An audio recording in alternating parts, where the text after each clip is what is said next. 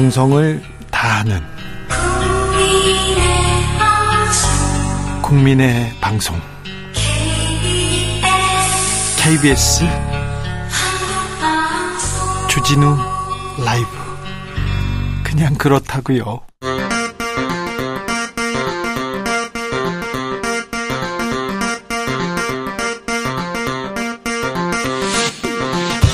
주진우 라이브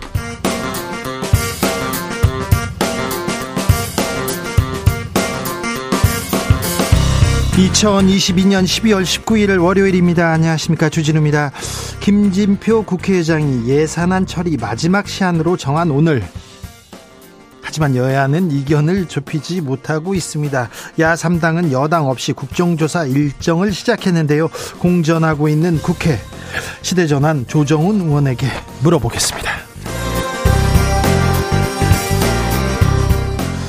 한강의 기적 이후에 우리 경제 혁신을 맞고 있는 것은 무엇일까요? 재벌 개혁 없이는 우리 사회가 심각한 위기를 맞을 것이라고 경고하신 분입니다.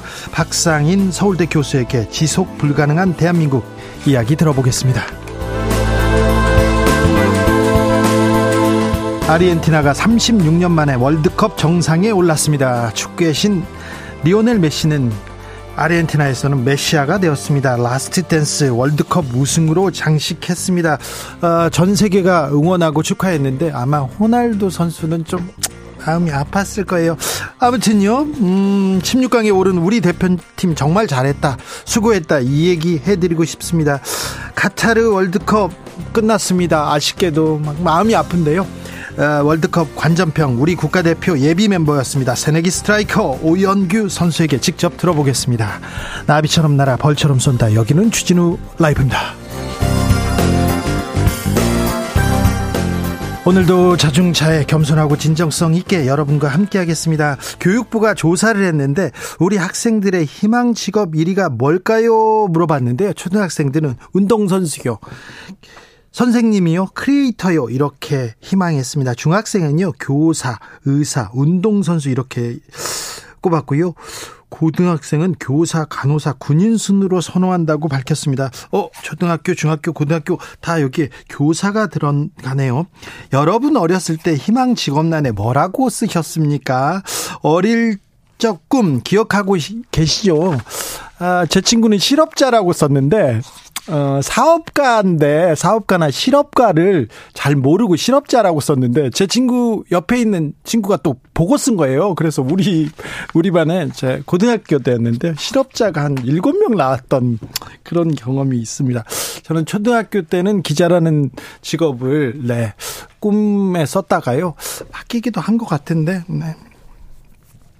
여러분의 꿈인 뭔지 내가 바 랐던 꿈 그리고 지금 바라는 꿈도 적어주시면 좋겠습니다. 샵 9730 짧은 문자 50원 긴 문자는 100원이고요. 콩으로 보내시면 무료입니다. 그럼 주진우 라이브 시작하겠습니다.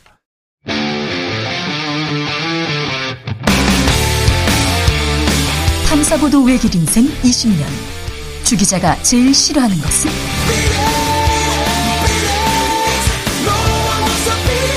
이 세상에서 비리와 부리가 사라지는 그날까지 오늘도 흔들림 없이 주진우 라이브와 함께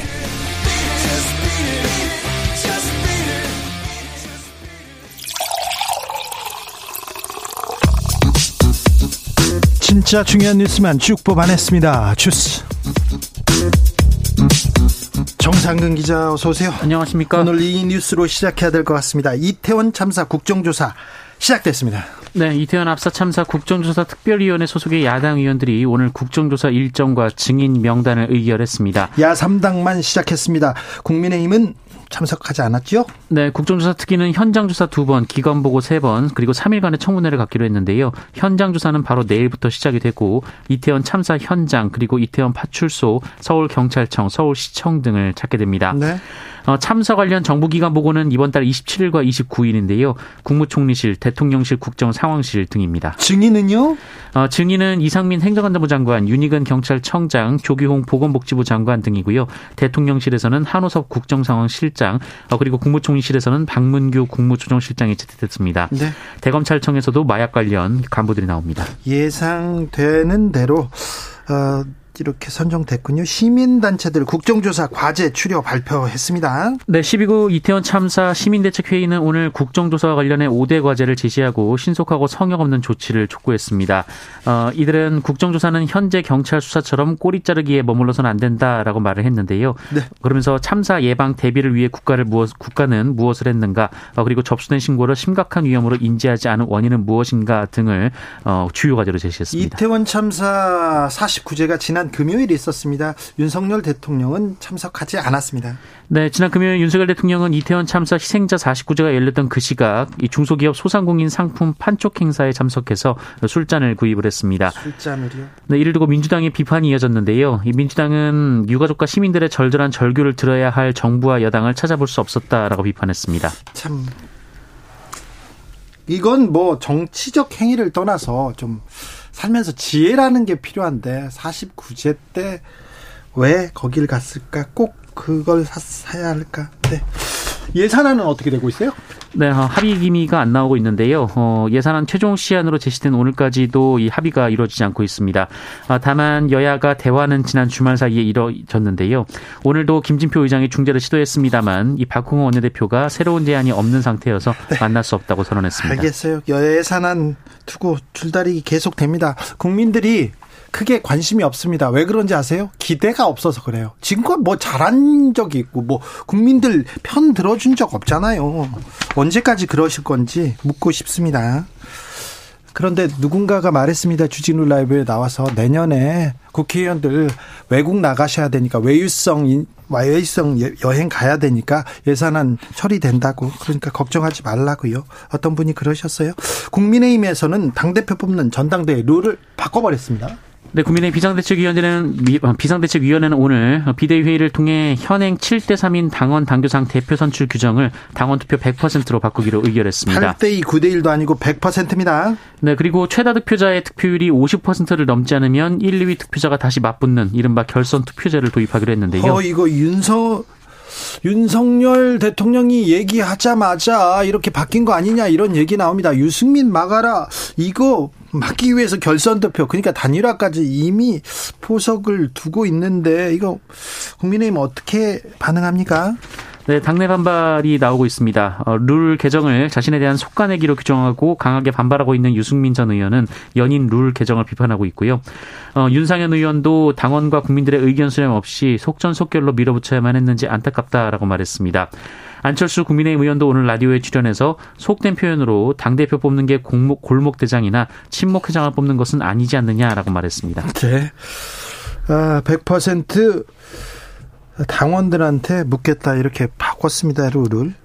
음, 민주당은 박지원 전 국정원장 복당 복당 신청 수용했네요. 네, 민주당은 대승적 대통합 차원에서 박지원 전 원장의 복당을 수용하자는 이재명 대표의 의견에 대해 최고위원들께서 수용하는 모습이었다라며 박지원 원장의 복당 신청을 받아들였습니다.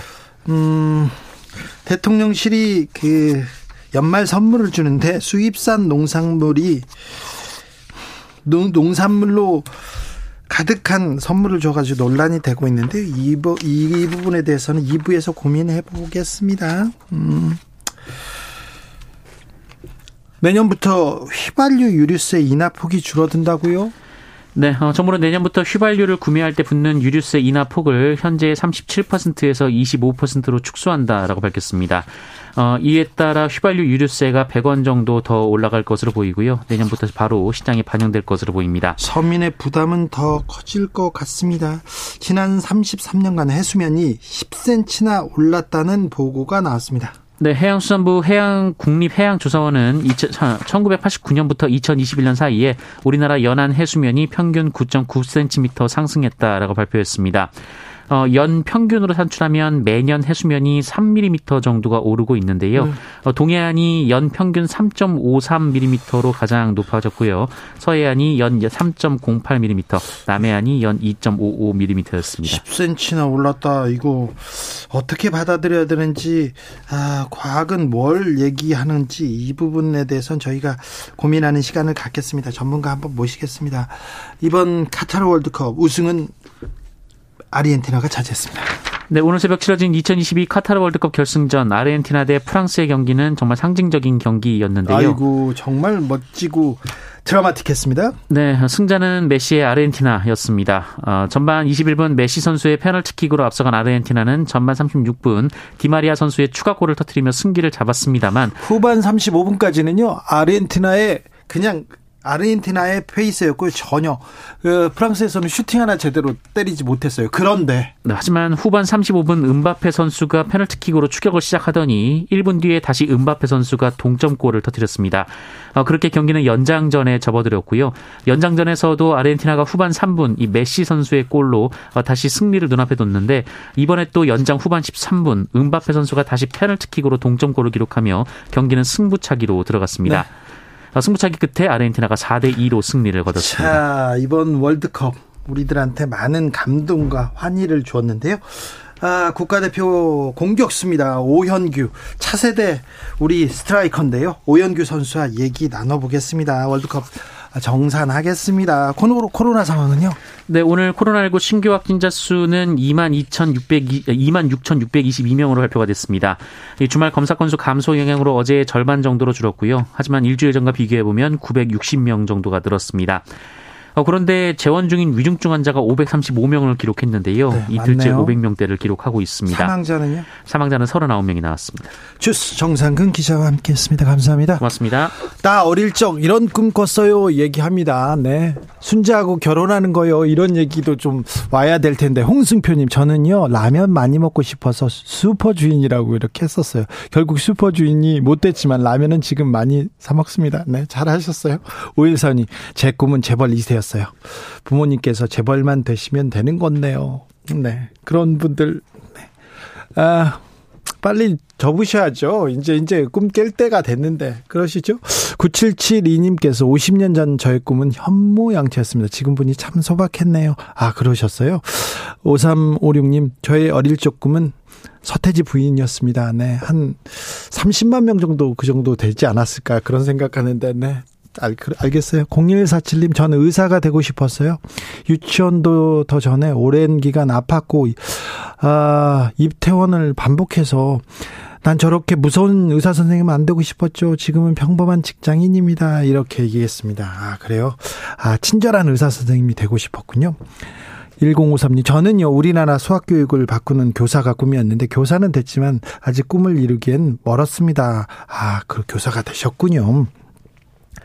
8625님께서 초등학교 시절 버스 운전기사님이 너무 멋져가지고 흰색 모자, 유니폼 멋져가지고요.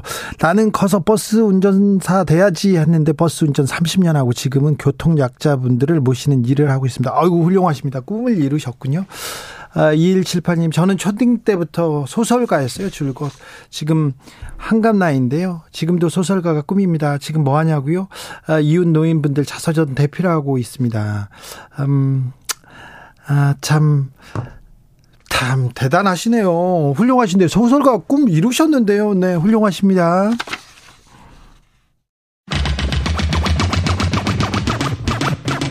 주진우 라이브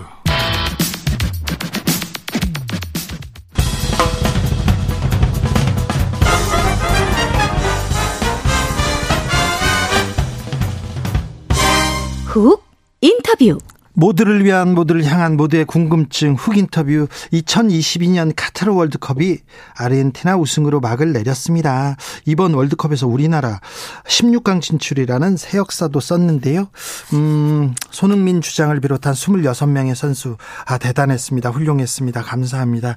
그런데요. 묵묵히 제목 을 다한 27번째 태극전사가 있었습니다. 오연규 선수가 그 주인공인데요. 그 역할 결코 적지 않았습니다. 자, 월드컵 이야기 오연규의 꿈 얘기 들어보겠습니다. 수원 삼성 블루윙즈의 오연규 선수 안녕하세요. 네, 안녕하세요. 네. 잘 다녀오셨어요? 아, 네. 안녕하세요. 잘 다녀왔습니다. 네. 돌아오시고 어떻게 지내고 계십니까? 어, 돌아와서 뭐 거의 일주일 정도는 가족들하고 시간도 보내고 친구들도 만나고 하고 네, 네. 지금은 다시 운동하면서 네. 다시 재정비하고 있습니다. 그렇습니다. 리그 금방 시작합니까? 어 리그는 저희가 아마 3월 달 정도로 예상하고 있고 네. 네, 이제 동계 훈련 가기 전에 네. 몸 만들고 있습니다. 그렇습니까? 네. 음, 어제 아르헨티나와 아, 아르헨티나와 어디죠? 갑자기 생각이 안 납니다. 프랑스입니다. 프랑스의 네. 경기 어떻게 네. 보셨어요? 너무 재밌었어요.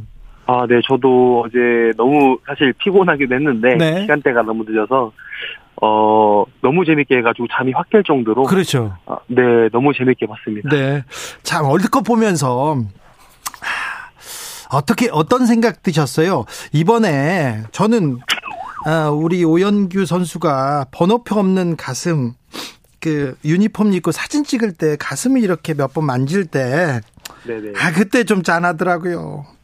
아 사실 네 저도 마음이 좀 그때는 아프기도 하고 네. 통하기도 했는데 네 그래도 같이 함께 한다는 게 너무 즐거워서 네. 네. 너무 좋았습니다. 네 그런 상황을 그런 상황을 보고 또 배우는 사람이 있고 더 좌절하는 사람이 있는데 음 네. 그런데 오영규 선수 거기에서도 즐겁게 그리고 또 열심히 이렇게 뛰는 모습 훈련하는 모습 보기 좋았습니다. 네, 네 너무 네 좋았습니다. 그랬어요? 네.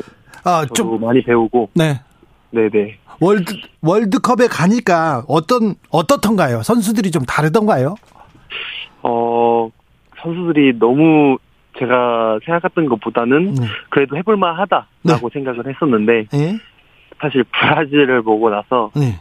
저도 충격을 받아서 아, 더 열심히 하고 더 잘 준비하겠구나라는 생각을 했던 것 같아요. 브라질 선수들은 우리하고 좀 수준이 다릅니까? 어, 브라질 선수들은 진짜 정말 세계적으로 봤을 때나 저희하고 비교했을 때나 저는 제가 느꼈을 때는 너무나 진짜 그래도 그 선수들이 대단한 선수들이구나라고 생각을 다시 한 번 더 하게 되는 네 그랬던 시간이었습니다. 근데 아 저기 소, 손흥민 선수의 소속팀에서 손흥민 선수가 주전이고 히샬리송이 백업이지 않습니까? 네네. 그렇잖아요. 우리 네. 손흥민 선수 대단하잖아요. 네, 그렇죠. 저 손흥민 주장은 어땠어요? 이번 월드컵 기간 중에. 어, 진짜 주장으로서 저희 선수들을 잘 이끌어 주셨고 저희 선수들 26명을 모두 모두 뭐냐 하나로 뭉치는 데서 정말 중요한 역할을 해주셨고 그리고 진짜 저희가 여기 16강을 갈 수 있었던 건 승민이 형의 역할이 크지 않았나라고 생각이 듭니다. 네. 손흥민 선수도 오연규 선수가 아, 가장 중요한 역할을 했다 이렇게 얘기하더라고요. 네. 어 그런데 저 포상금이 없다는 소식을 네네. 어 들었을 때 어떤 생각 들던가요? 어 아니 포상금에 대해서는 사실 저는 일절 생각하지도 않고 있었고 네. 왜냐하면 저는 정식 엔트리가 아니기 때문에 네. 그래서 그냥 일단 함께 한다는 그 경험 자체가 그거는 사실 돈으로 못 사는 거고 그렇죠. 그 네 그것이 너무 좋았기 때문에 저는 따로 생각하지 않았는데 저희 협회에서 이렇게 저한테 챙겨주신다는 소식을 듣고 네, 저도 네 기뻤던 것 같습니다. 그러니까요. 선수들도 챙겨주고 또 협회에서도 챙겨준다는데 참 좋더라고요. 네. 그런데 음, 오영규 선수 2001년생이죠. 네네 맞습니다. 2001년생입니다. 이강인 선수가 옆에서 이렇게 뛰고 있는 모습 보고 아 나도 뛰고 싶다 이런 생각 하셨을 텐데. 아 그렇죠 물론이죠. 저도 뭐 경기 뛰고 싶다. 나도 진짜 월드컵 무대 한번 밟아보고 싶다 생각을 했었는데 네.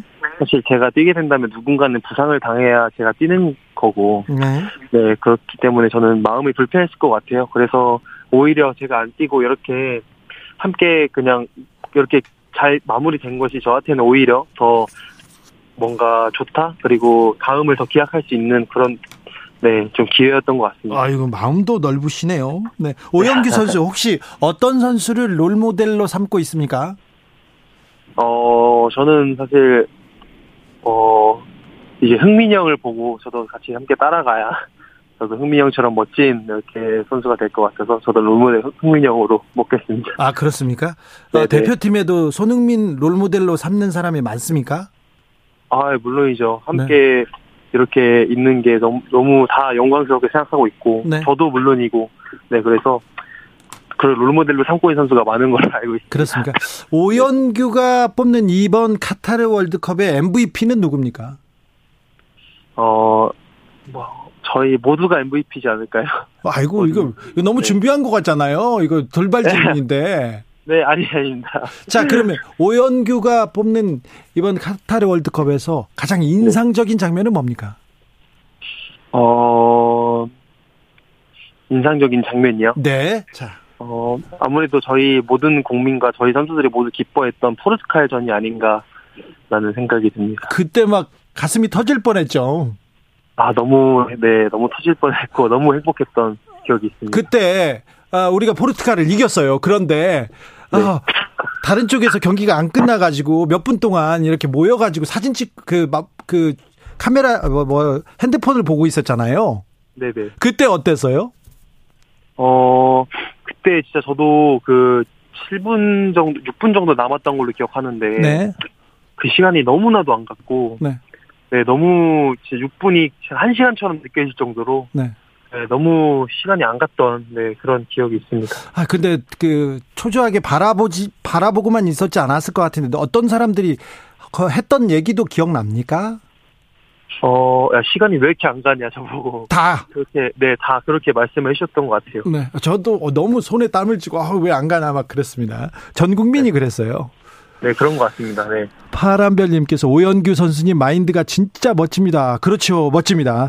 9909님, 오현규 선수 때문에 3월 리그 개막 더 설레게 됩니다. 아마도 관중석이 바글바글 할 것 같은, 같아요. 몸 준비 잘해주세요. 얘기합니다. 네. 도바라기님께서 오현규 선수 앞날이 창창합니다. 힘내세요. 얘기하셨고요. 유성환님, 수원 삼성 블루윙즈 팬입니다. 오현규 선수 고생하셨어요. 내년에 경기장에서 봬요. 이렇게 얘기합니다. 아, 오영규 선수 뛰는 거 보고 싶다. 그런 사람들이 많습니다. 귀국 이후에, 아, 이렇게 오영규 선수 환영해요. 좋아요. 그런 사람들 많죠. 아, 네. 너무 생각보다 저를 너무 네, 좋아해 주시고 응원해 주셔서 네, 저도 많은 힘을 내가 많이 얻고 있는 것 같아요. 네, 그래도 아, 그 오영규 선수가 이렇게 긍정적인 마인드, 희생적인 뭐 정신 이런 게 보여서 그런 것 같아요. 아, 자, 다른 팀이요. 음, 한국 팀의 수준이 이 정도 이렇게 된다 이렇게 봤는데, 네네. 어, 월드컵 나가니까 다른 팀도 잘하더라고요. 일본 잘하더라고요.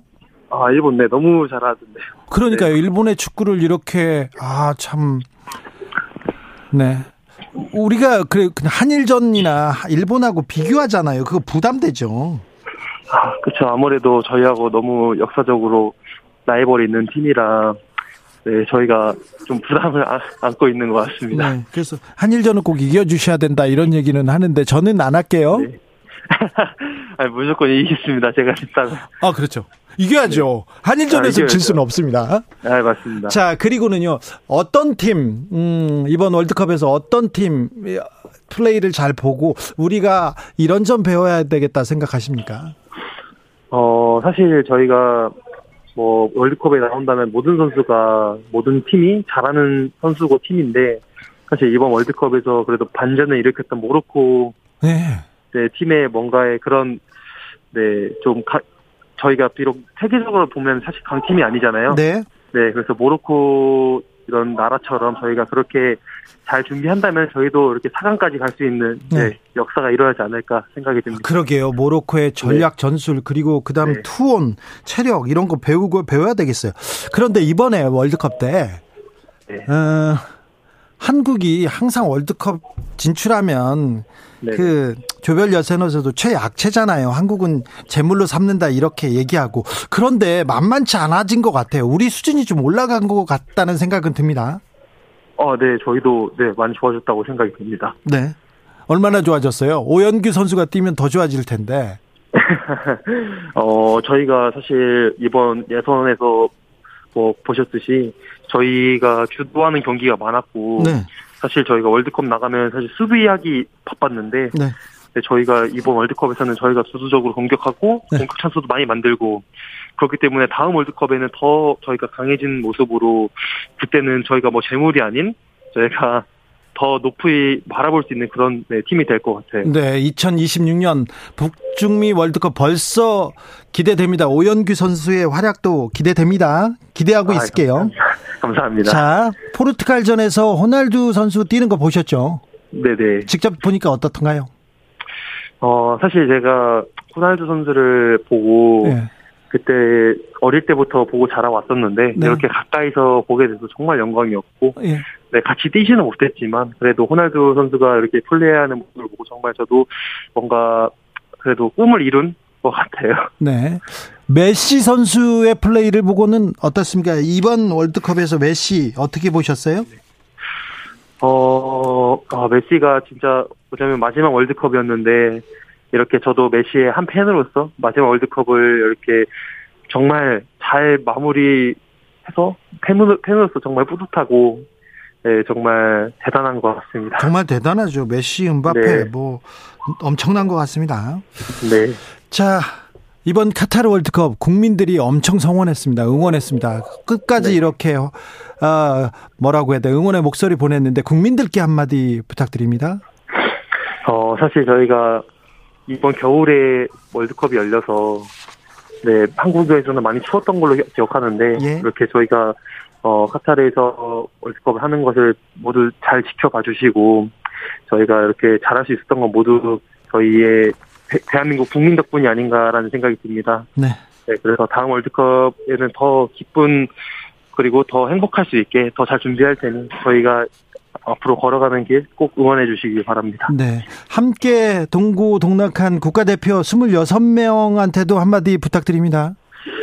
어, 어, 저 부족한 저를 이렇게 잘 이끌어 주시고, 저를 잘 챙겨 주시고, 형들이 이렇게 저를 사랑해 주셨던 만큼, 저도 앞으로 더 네. 잘하겠습니다. 네, 형들 모두 사랑합니다. 네, 알겠어요. 네. 오연규 선수 맞죠? 네, 맞습니다. 구단 홍보팀 아니죠? 대표팀 홍보팀 아니죠? 말씀을 이렇게 잘하세요. 네, 아니야, 아닙니다. 제가 많이 부족합니다.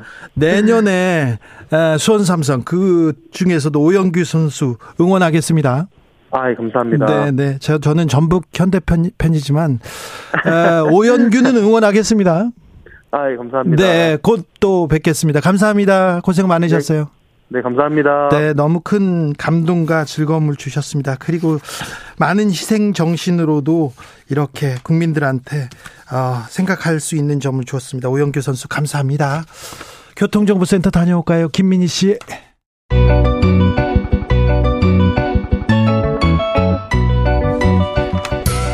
한층 날카롭다 한결 정확하다 한편 세심하다 밖에서 보는 내밀하면서 정치적 원의 시점 오늘의 정치권 상황 원회에서 더 정확히 분석해 드립니다. 이연주 전 국민의힘 의원 어서 오세요. 네, 안녕하세요. 부드러운 카리스마 이연주입니다. 최민희 전 더불어민주당 의원 어서 오세요. 예, 안녕하세요. 불굴의 희망 최민희입니다. 국민의힘에서 룰을 개정했습니다. 100% 당원 투표 그리고 결선 투표까지 아, 도입했습니다. 이연주 의원님. 네. 저는 뭐 수도권 총선 승리해야 된다. 중도층 매연 확장해야 된다. 이렇게 얘기를 하면서 민심의 반영을 어 아예 하나도 하지 않겠다라고 하는 거는 좀 거꾸로 가고 있는 거 아니냐. 그래서 이게 너무 명분이 없어요. 제 정치는 어쨌든 유불리를 떠나서 우선은 명분이 있어야 되는데, 네, 네 명분이 좀 없 다. 응? 그리고 이게 어차피 지금도 30%밖에 안 돼요. 어, 그래서, 어, 저는, 아, 이렇게까지 하느냐, 응? 이런 생각이 들고요. 지금 어쨌든, 어, 탄핵 이후에 몰락한 보수가 새롭게 태어날 걸 기대하고, 많은 사람들이 합류도 했고, 지지도 하면서 기대를 좀 하고 있었는데, 어, 갈수록 이렇게 그 기대를 저버리고 퇴행적 모습을 보이고 있는 게 아니냐. 어, 더군다나 얼마 전에 그 총선 승리 위한 당대표 조건으로 수도권 MZ 세대 또 공천에서의 독립성. 정확하게 그 방향하고 거꾸로 가고 있죠. 네. 아, 그래서 정말 걱정스럽고, 아, 이제 뭐 도대체 할 얘기가 별로 없습니다. 그런데 이현주 의원님처럼 네. 이거 너무 무리한 거 아니냐, 너무 네. 윤핵관당, 윤석열 당 만들려고 이렇게 개정하는 거 아니냐, 이런 얘기가 당내에서도 많죠. 당내에서 많은지는 모르겠는데 어쨌든 어 내심 이렇게 걱정합니까? 걱정하죠. 왜냐하면 네. 일단 총선에서 어, 어느 정도 이렇게 좋은 성적을 내야 되는데, 당장 우리, 어, 또 출마하는 사람들 다 자기 이해관계 갈려있지 않습니까? 네. 그런데 이렇게 가면, 어쨌든 분명히 수도권 민심하고는 역행하는 거거든요. 네, 그런데 왜 그런 목소리가 좀 적게 들리는지 최민희 의원님? 어쨌든 지금은 윤심 돌격 앞으로 그런 것 같습니다. 네. 네, 국민의힘이 용산만 쳐다본다 이런 얘기 나옵니다. 네, 그래서 윤심에만 따를 뿐 국민 눈치는 안 본다 이렇게 보이고요. 그리고 그러면 윤심이나 윤핵관은 왜 이렇게까지 할까? 사실 7대 3으로 해도 이겨 이길 수 있어야 당 대표로서 위신이 서는 거잖아요. 그게 누군지 모르지만 이분은 당 대표가 돼도 이분이 당 대표 되게 하기 위하여 100% 어, 당원 투표로 룰을 바꾸고 네. 결선 투표까지 도입하고 이렇게 해서 어거지로 만드는 당 대표잖아요. 그래서 왜 그런가 생각해 봤더니 김무성 트라우마가 있는 것 같습니다. 네. 박근혜, 박근혜 정부 초기였죠. 네, 정부 초기에 서청원 의원을 사실 감옥에 계셨죠, 그분이 초기에. 다녀 네. 다녀오신 지 얼마 안 됐을 때. 예, 그런데 특별 사면한 걸로 기억이 네. 나는데 그렇게 해서 이제 당 대표를 내보내려고 했습니다. 선거 나가서 음. 의원 되고 그런데 그때 총력을 다해서 밀었는데 김무성 의원이 당 대표가 되면서 네. 그 이후에 이게 탄핵 트라우마로까지 이어지는 게 아닌가.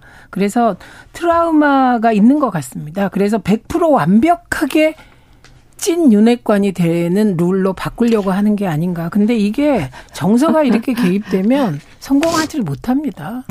근데 이제 그런 부분들에 대해서요. 뭐 탄핵 트라우마 뭐 이런 거 있을 수 있죠. 그런데 어 저는 좀 마음을 비워야 되지 않을까 이런 생각이 들어요. 왜냐하면 어차피요. 어, 화무 11홍, 건불 10년이라고 하지만 요즘에는 제가 볼 땐 건불 한 2, 3년이거든요. 네. 네. 그러면 얼마 안 가요. 그 권력의 위세라는 게. 예. 그리고 다 지켜봤잖아요. 이때까지 예외가 없어요.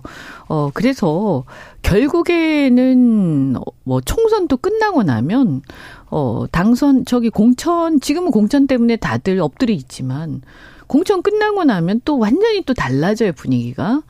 그래서 사실은 당을 장악하겠다 또는 권력 기관을 통해서 어, 이 권력을 장악하겠다. 이거 다 부질없는 생각이에요. 네. 이때까지 계속 우리가 지켜보고 있잖아, 있지 않습니까? 어차피 뭐, 어, 그 이명박 정권, 박근혜 정권, 심지어 문재인 정부에 이르기까지 우리 계속 봤어요. 뭐 보수 개멸한다라고 했지만 결국 문재인 정권도 정권 교체됐어요. 그러니까 이게 다 부질없는 거고 결국에는 국민들을 쳐다보면서 어 역사와 국민들 앞에 부끄러움 없는 정치를 하고 통치를 하는 것이 그래서 존경받는 것이 최고의 그것이고 당과 이런 부분들에 대해서 사실은 아무리 관심 있게 막 이렇게 여러 가지 해봐도 제가 볼 때 참 이렇게 안타까운 게 아 이거 뭐 또 몇 년 지나고 나면 어차피 부질 없는 일인데 그러게요. 근데 왜 이럴까 도대체 국민을 바라보는 음. 척이라도 음. 민심을 중시하는 척이라도 해야 되는데 이럴 거면 뭐하러 돈 들이면서 당대표 투표하나요? 그냥 대통령이 지명하면 되죠. 전윤식 님이 그랬고요. 네. 원종민 님께서는 이러다가 유승민 전 의원이 당대표 되면 어쩌려고 그러는 건가요? 이렇게 물어보네요. 지금 결선 투표제까지 도입했지 않습니까? 뭐 네. 뭐 저는 결선 투표제는 도입할 수도 있다라고 생각하는데 그런데 어쨌든 이 두 가지를 당원 가입 아, 당원 100%의 결선 투표제까지 했기 때문에 거기다가 이게 당원이라는 게요. 우리가 오랫동안 당원을 오래 한 사람들만 당원이 아니에요. 그죠? 네. 어, 보통 이제 그냥 한 3개월 정도만 어, 당비를, 내면, 내면 네. 되거든요. 그러니까 최근에는 어떤 게 또 문제로 불거졌냐 하면 조직적으로 당원 가입을 하는 어떤 세력들이 생긴단 말입니다. 교회 뭐 단체 네. 그런 데서 좀 얘기가 그래서 나옵니다. 그래서 오히려 어떻게 보면 전통적으로 오랫동안 당원 활동을 하신 분들의 의사보다는 어, 당하고 별로 관심이 없고 어떤 이해관계로 결집된 세력들이 그 결과에 영향 미치는 게 훨씬 더 심해지고 있어요. 그래서 이게 지금 당원 100%가 위험하다. 이걸 뭔가 완화할 필요가 있다라고 오히려 그런 얘기들이 요즘엔 나오는 거고요. 네. 갈수록 극단화되어 가잖아요. 진영 논리가요. 네. 그래서 사실은 당원과 지지자뿐만이 아니라 중도층이 어째 중도적 민심이 반영되는 구조를 어느 정도는 만들어야 된다. 최소한 20, 30%는 반영이 돼야 된다라는 게 최근의 흐름이죠. 어차피 흐름. 투표는 어차피 선거는 그 중도층이 결정하지 않습니까? 그런데 아무튼 이거는 당 대표니까 네. 중도층 눈치를 볼 필요가 없다고 생각하는 거죠 지금. 그러니까 그거는 이제 내부만 생각하는 얘기죠. 네. 네. 런던님께서 이현주 의원님처럼 개념 있고 투쟁력 좀 있는 사람 드뭅니다. 이번 정부에서 장관 자리 주고 좀 키워줘야 됩니다. 네. 개념이 있으면요 힘들어요. 네. 네 아니 지금처럼 이렇게 하면요 줄 서야 되잖아요. 네. 그러면 예를 들어서 국무위원이 되더라도 이게 제대로 된 일을 할 수 있겠습니까? 저는 굉장히 그래도 달라고 해야죠. 귀여운 여인님께서 최민희 의원님 오늘 핑크핑크 합니다. 이렇게 얘기하는데 최민희 의원님 문재인 정부에서 주요 통계를 고의로 왜곡했습니까?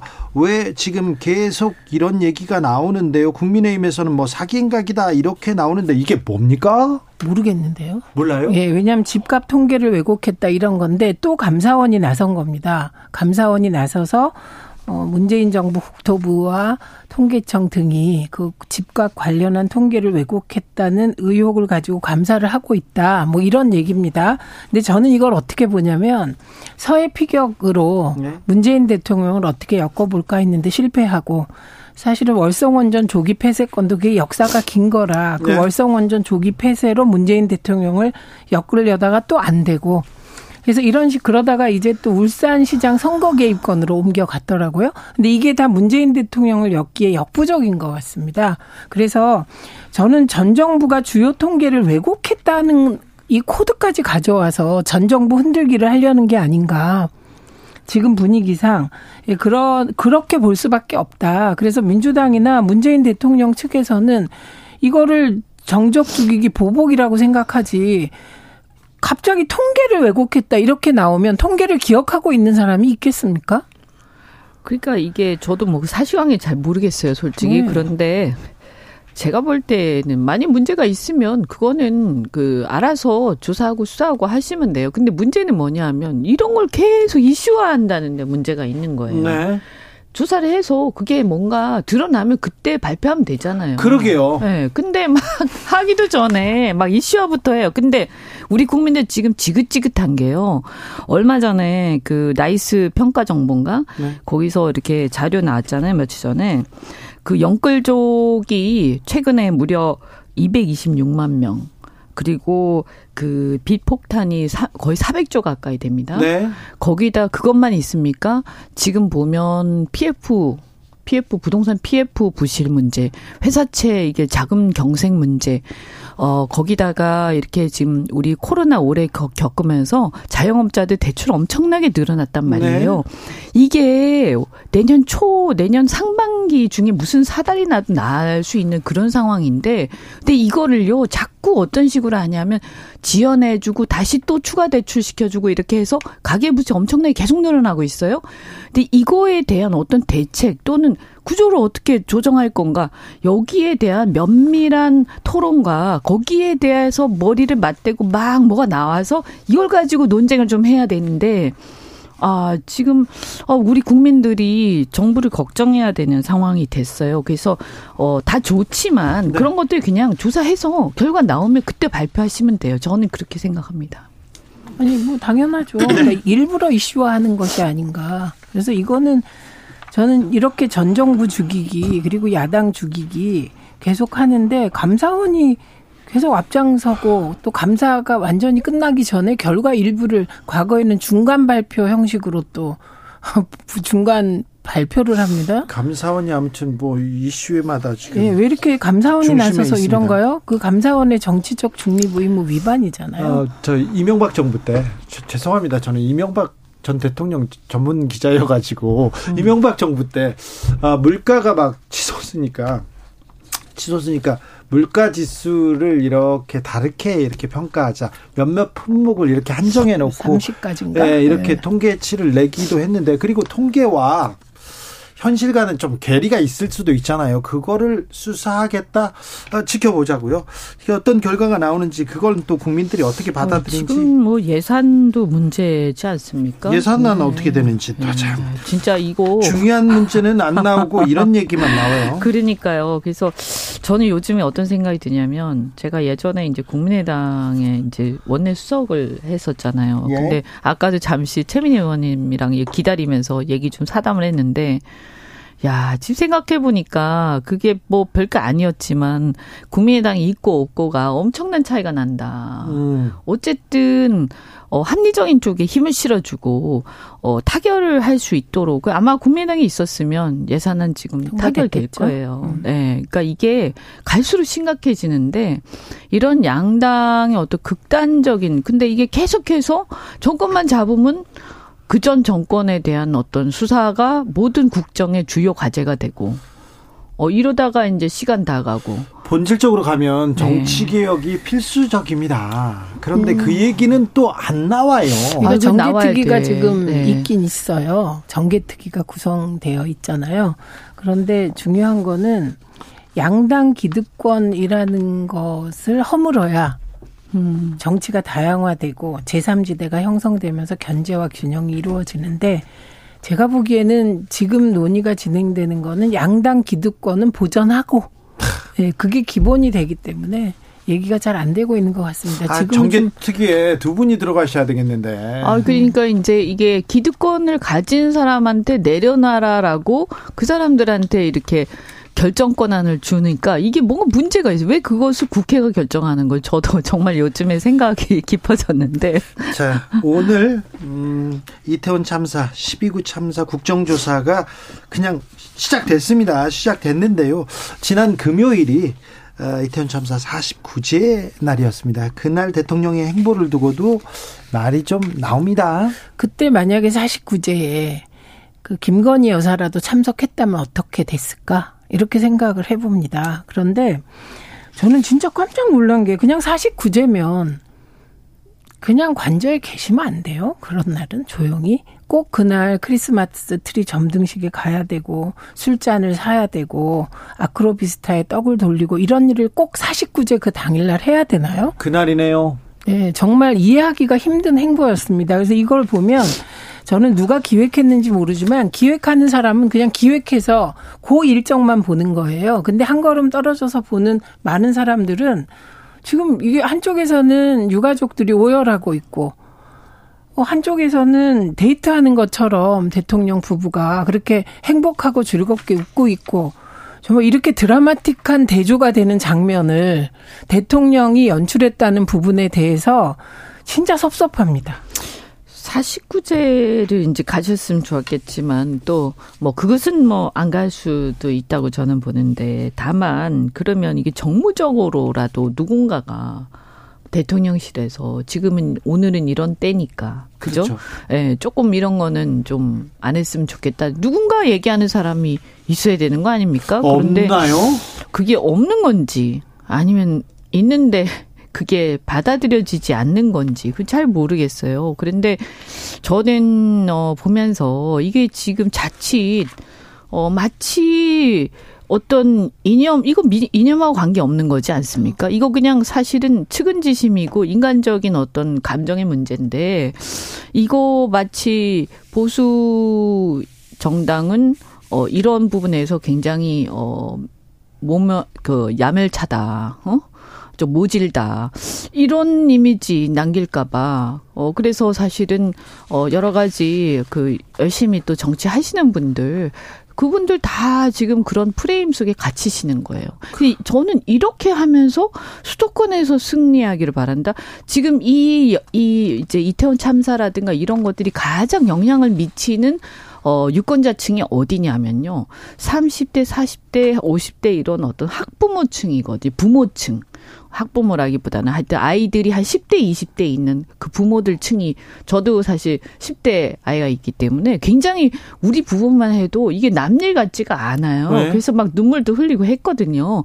그러니까 이런 부모층들이 어디에 제일 많이 사느냐. 수도권에 가장 인구가 많지 않습니까? 그리고 수도권 인구의 대다수가 그 연령대예요. 40대, 50대 이 연령대인데 그러면 이 부모들의 입장에서 봤을 때 너무한단 말이에요. 그럼 어떻게 수도권에서 승리를 합니까? 말이 안 되죠. 그러니까 그래서 유족들이 조롱당하는 느낌이었다고 표현을 했습니다.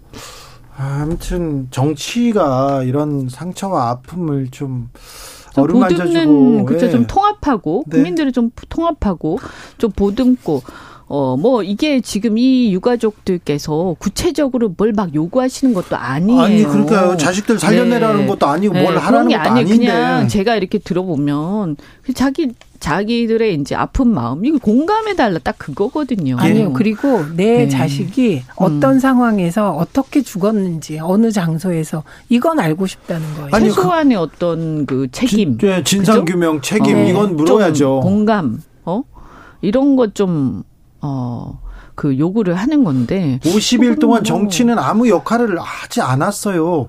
그런데 음, 국정조사 특위가 오늘 이제 개문 발차했습니다. 야 3당에서 단독으로 그냥 출발했어요. 근데 이거는 저는 음. 그 김진표 의장의 중재안까지 국민의힘이 안 받았잖아요. 네. 저는 그것에는 뭔가 국민 국민의힘과 대통령실의 총선 전략이 예산안에 투영돼서 저는 이 예산안을 합의할 생각이 별로 없어 보입니다. 여당 쪽이. 그래서 어 거대 야당 때문에 예산이 지금 계속 질질질 이렇게 예산 협상이 잘 안 되고 끌려가고 있다. 그래서 총선 전략으로 가기 위해서 이러는 것 같습니다. 그 이유는 제가 처음에 몰랐는데 알아보니까 23% 4%안 이 안이 국민의힘에서 제시된 안이래요. 법인세 23% 내지 4%로 인하하는 안이. 1, 2% 인하? 네, 그 네. 안이 이미 나왔었다는 거예요. 네. 그런데 국회의장이 1% 안으로 중재를 했는데 국민의힘이 거부한 거예요. 그 과정에서 대통령의 뜻이 작용했다는 거 아닙니까? 네. 그래서 그런데 오늘 대통령이 예산안이 통과 안 돼서 국민께 뭐그 죄송한 유감이다 뭐 이런 뜻을 표했어요. 그래서 이 모든 걸 볼 때 이거는 지금 예산안을 통 발목 잡는 건 민주당이 아니라 집권 여당이라는 생각이 듭니다. 그래서 국정조사는 이렇게 야당 단독으로 하면 증인이 채택돼도 증인이 안 나올 수 있습니다. 예를 들면 이상민 장관 채택했는데 나오겠어요? 안 나올 수도 있죠. 네. 그러니까 이게 예산안의 발목을 집권 여당이 잡음으로써 예산안에 대해선 책임을 야당에게 떠넘기고 국정조사와 예산이 연동되어 있잖아요. 네. 통과가. 그러니까 그러면 국정조사도 물 건너가고 이런 양수 겹장에 안 좋은 수를 두고 있다고 봅니다. 제가 볼 때 그 어쨌든 이게 예산과 관련해서 우선 이게 예산이 준예산 사태로 가게 되면요. 이게 엄청나게 많은 국민들한테 영향을 미쳐요. 그리고 이것이 안 그래도 지금 안 좋은 경제에 악영향을 미칠 겁니다. 그래서 이러한 영향을 조금이라도 예상을 한다면 이게 누구의 잘잘못을 떠나서 어쨌든 책임 있는 정부에서는 어 적어도 이게 준예산으로 절대 가면 안 된다. 그래서 민주당이 좀 마음에 안 들어도 약간은 그 부분에 대해서 서로 합의를 해서 뭔가 진행해 나가도 노력을 해야 되는데 안타까운 거는 보면 예전에 비해서 예전에 제가 국회에 있을 때 이렇게 여당일 때 이렇게 박근혜 정부나 이럴 때 했던 거에 비하면 어, 그렇게까지 막 애를 쓰지 않는 것 같다. 그런 느낌이 들어요. 근데 다만 저는 민주당에도 이런 말씀 드리고 싶어요. 어차피 민주당이 여당이 아니잖아요. 예. 근데 지금 국회 다수당이 됐기 때문에 어쨌든 준예산 사태가 나면 야당도 비판을 들어요. 근데 지금 어쨌든 여당이 아니에요. 근데 민주당이 약간 하는 걸 보면 여당처럼 보이거든요. 그래서 사실은 이제 집권 1년 차니까 그냥 워낙 뭐 사실은 비판할 건 하더라도 저는 그냥 이거는 빨리 어이 이 정부에서 요구하는 것을 많이 어, 포용을 해서 빨리 통과를 시키는 것이 좋겠다. 그리고 빨리 국정조사로 갔으면 좋겠다는 예, 저는. 이 대목에서 동의를 하는 거는 예를 들면 그 경찰국 관련하여 그게 불법이라는 게 민주당의 소신이잖아요.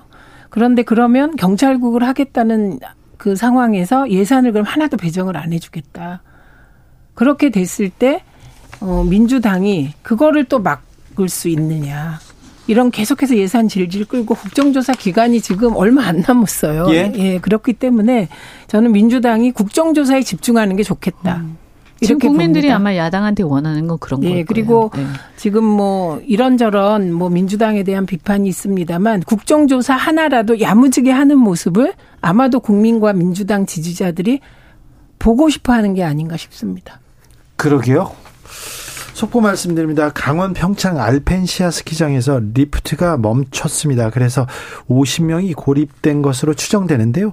소방 당국에서 장비와 소방 인력 투입해서 고립된 승객 승객 아, 빨리 구출하려고 노력하고 있습니다. 네, 빨리 무사히 잘 돌아와야 될 텐데 아 주말에 눈이 많이 와가지고 저 서해안 어, 호남 지역에는 굉장히 고립된 곳도 많더라고요. 또 사건 사고 많은데 별 탈 없어야 될 텐데 걱정입니다. 음, 경제도 혹한기라는데 경제 얘기는 또 못했어요. 네.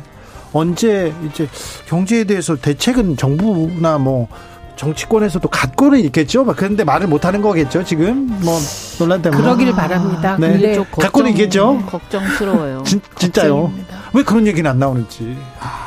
아, 지금 이거 부채 문제가 심각해요. 이게, 그러니까요, 가계부채. 네, 이게 심각해서. 이연주, 최민희, 감사합니다. 두 분. 고맙습니다. 시간이 다 됐습니다. 네, 감사합니다. 고맙습니다.